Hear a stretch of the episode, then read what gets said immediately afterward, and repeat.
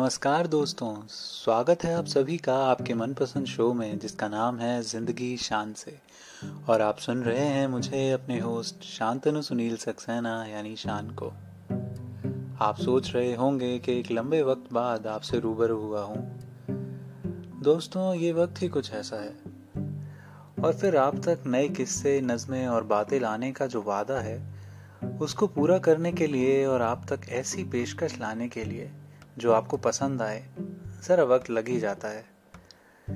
उम्मीद है आपका साथ और प्यार ऐसा ही बना रहेगा। कहे अनकहे किस्से में आज मैं आपको सुनाने जा रहा हूँ, अपनी खुद की लिखी कहानी कहानी रस्किन की।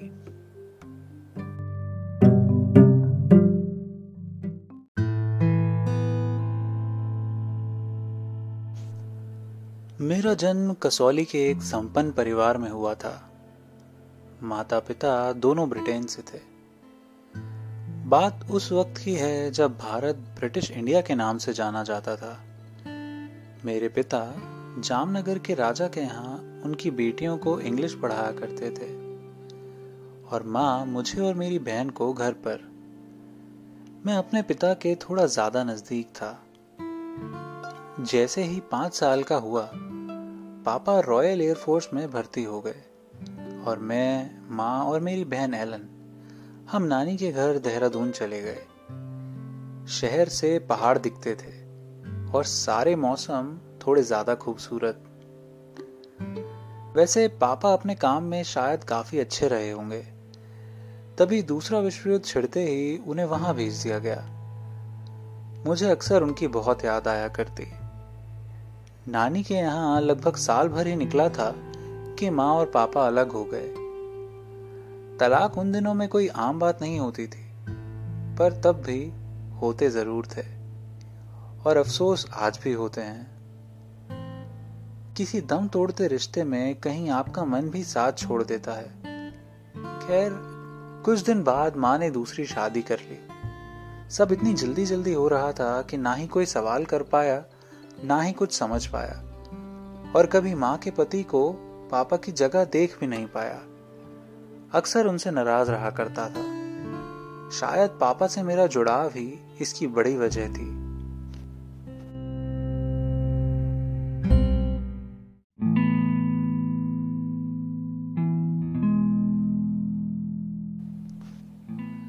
मुझे आज भी याद है, जब पापा की पोस्टिंग दिल्ली में हुई थी, तब उन्होंने मुझे अपने पास रहने बुलाया था। मेरी ज़िंदगी की सबसे हसीन यादों में से वो कुछ साल हैं। मेरा एडमिशन बिशप कॉटन स्कूल में कराया गया था, जो कि शिमला में था और उस समय के जाने माने स्कूल्स में से एक था। पर दिल्ली और देहरादून दोनों से दूर। मैं यहाँ ही था जब दो साल बाद पापा की पोस्टिंग कैलकटा हुई और उन्हें वहाँ मलेरिया हो गया। उस वक्त इसका कोई खास इलाज नहीं था देश में। एक दिन स्कूल में अचानक मेरे टीचर ने मुझे अपने पास बुलाया और पापा के बारे में बताया। वो हमें छोड़ गए थे, हमेशा के लिए। जितना ये बोलने में आसान लगता है, उससे कई गुना ज़्यादा महसूस करने में मुश्किल है। किसी अपने का खुद से हमेशा का दूर हो जाना बेहद तकलीफ़ देता है। इसी तकलीफ़ के साथ ही मेरी बसर होने लगी थी। दुख, तकलीफ़ या खुशी बदलती रहती है, परिस्थिति की तरह। इंसान मन लगाना सीख लेता है। मैंने भी सीख लिया था। मेरा ज़्यादातर समय पढ़ने में ही निकलता। किताबों की नई और हर पल बदलती दुनिया मानो जैसे मेरा सहारा बन गई थी। उस समय मेरी उम्र लगभग बारह रही होगी। हफ़्ते में कम से कम पाँच किताबें पढ़ा करता। पढ़ते पढ़ते ना जाने कब लिखने की आदत भी पड़ गई। अपने पसंदीदा लेखकों का लहजा अपने शब्दों में डालने की कोशिश किया करता। आलम यह हो गया था कि मैं जो भी महसूस करता, उससे अपनी डायरी के पन्नों से बांट लेता। एक तरह से मेरी डायरी या मेरे लेख मेरे दोस्त बनने लगे थे। मेरे शब्द धीरे धीरे कहानियों का आकार भी लेने लगे। सोलह साल का था जब मैंने अपनी पहली कहानी, या यूँ कहें शॉर्ट स्टोरी लिखी। शीर्षक था अनटचेबल्स या हिंदी में अनुवाद करें तो अछूत। जब माँ को बताया कि मैं एक लेखक बनना चाहता हूँ तो उन्होंने मज़ाक में टाल दिया। उन दिनों में भी लेखक बनने वालों की कमाई का ज़रिया पक्का नहीं होता था। इसीलिए मुझे मेरे बेहतर भविष्य के लिए इंग्लैंड भेज दिया गया, अपनी आंटी के पास।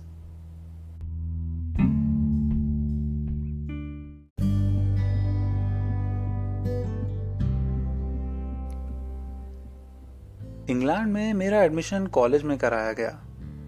वहाँ भी मैंने लिखना जारी रखा। अब मेरी सोच और उसके दायरे काफ़ी बढ़ गए थे। इससे कहानियाँ पहले के मुकाबले बेहतर और दिलचस्प होती जा रही थी। कॉलेज खत्म होने के बाद मैंने एक समय पे चार पार्ट टाइम नौकरियाँ करी, जिससे जेब खर्च बेहतर चल सके। सारा दिन काम कर करके अच्छी खासी थकान हो जाती थी। पर चूँकि मेरी दोस्ती किताबों और लेखों से पक्की हो चुकी थी, इसलिए थकान होने के बावजूद रोज रात में ज़रूर लिखा करता।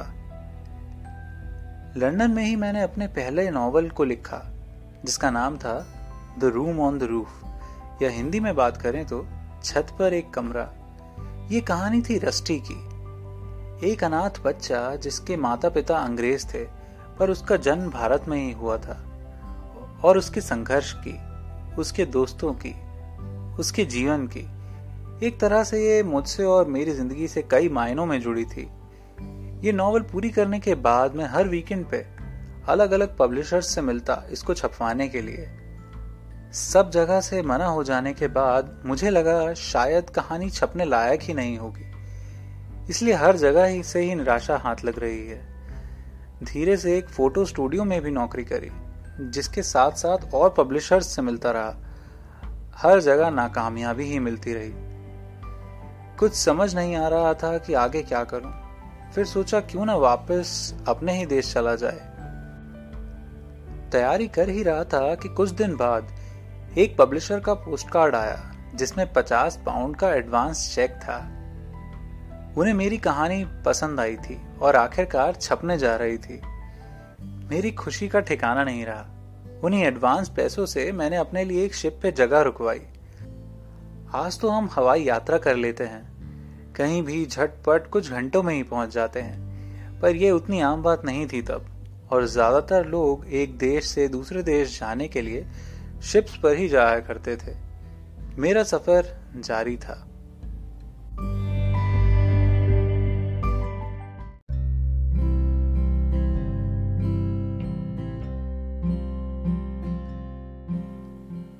आखिरकार समुंदर पार कर मैं मुंबई पहुँचा और मुंबई से सीधा देहरादून नानी नाना के घर चला गया। वहाँ पहुंचकर पता चला कि वो लोग भी चल बसे थे और माँ और उनका परिवार दिल्ली जा चुके हैं। मैं कुछ दिन देहरादून ही रहा और कुछ दिन माँ के पास। भले ही तब ज़िंदगी भागती दौड़ती ना हो, पर कई मायनों में इसकी रफ्तार महसूस होती थी। जो कल थे, वो आज नहीं है। जो आज हैं, वो कल नहीं होंगे। इसके बीच का सफ़र हम सबको तय करना है और कर रहे हैं। खैर, धीरे से मैं मैगजीन्स और अखबारों के लिए लेख लिखा करता था। इन लेखों के लिए कुछ चंद सौ रुपए मिल जाया करते थे उन दिनों में। मेरे लिए काफ़ी था, क्योंकि सर पे जिम्मेदारियाँ नहीं थी और मैं जवान था। कहीं भी कैसे भी गुजारा करना आता था मुझे, और अब तो क्षमता भी थी। चार साल तक ये सब और एक मैगजीन को एडिट करने के बाद मैंने मसूरी का रुख किया। ये जगह मुझे बेहद पसंद है। और सबसे खास बात ये कि दिल्ली और देहरादून दोनों के पास है, जहाँ ज़्यादातर पब्लिशर और एडिटर रहते थे।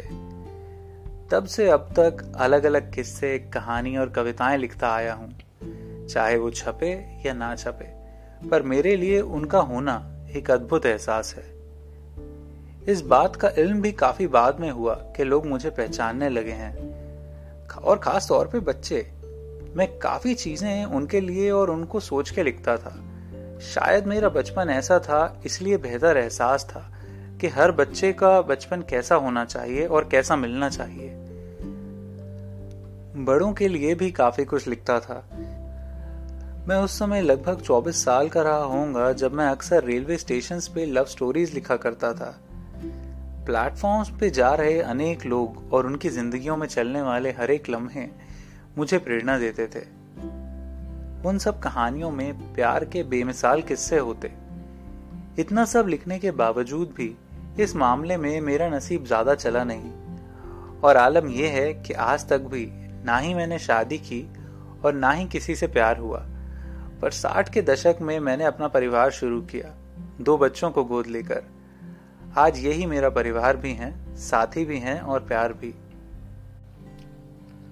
आज जब पीछे मुड़ के देखता हूँ तो लगता है पिछले तीस साल से मेरा एक ही रूटीन है। सुबह वॉकिंग दिन में टीवी लिखते लिखते मेरा पसंदीदा मटन कटलेट्स खाना। आजकल तो थोड़ा नींद से भी लगाव बढ़ गया है। इसके अलावा वीकेंड पे किसी बुक स्टोर पे जाके नए लोगों से मिलना और बात करना। अब तो मेरे बच्चे मुझे इंस्टाग्राम चलाना भी सिखाते हैं। पर आज भी मेरा दिल अपनी किताबों और लेखों की दुनिया में ही लगता है। मैं हूँ आपका अपना रस्किन बॉन्ड।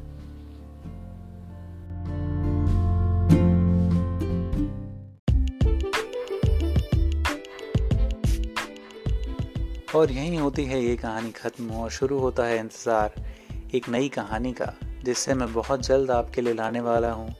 कहे अनकहे किस्से में, उम्मीद है आपको ये कहानी पसंद आई होगी। खैर, अपने सुझाव और आपको किस्से और कहानी का सेगमेंट कैसा लग रहा है, ज़रूर बताएँ। आपका पसंदीदा शो अब दुनिया भर की अलग अलग ऑडियो स्ट्रीमिंग ऐप्स पे उपलब्ध है। चाहे फिर वो गाना हो, जियो सावन हो अमेजोन म्यूज़िक हो स्पॉटिफाई हो या एप्पल आई जल्दी ही आप मुझे और भी अलग अलग ऑडियो स्ट्रीमिंग ऐप्स पे सुन सकेंगे। आप मुझे इजीली फेसबुक इंस्टाग्राम और ट्विटर पर भी लिख सकते हैं। या फिर अगर आप चाहें तो सीधे मेरी वेबसाइट से मुझे संपर्क कर सकते हैं। वेबसाइट एड्रेस डिटेल्स में अवेलेबल है। और इसी के साथ मैं आपका होस्ट शान आपसे अलविदा चाहूँगा। और आपसे फिर एक वादा करता हूँ कि जल्द से जल्द आपके लिए एक नई कहानी लेकर ज़रूर हाजिर होऊँगा। अपने इसी शो में जिसका नाम है ज़िंदगी शान से। तब तक के लिए खुश रहिए, आबाद रहिए, सुरक्षित रहिए।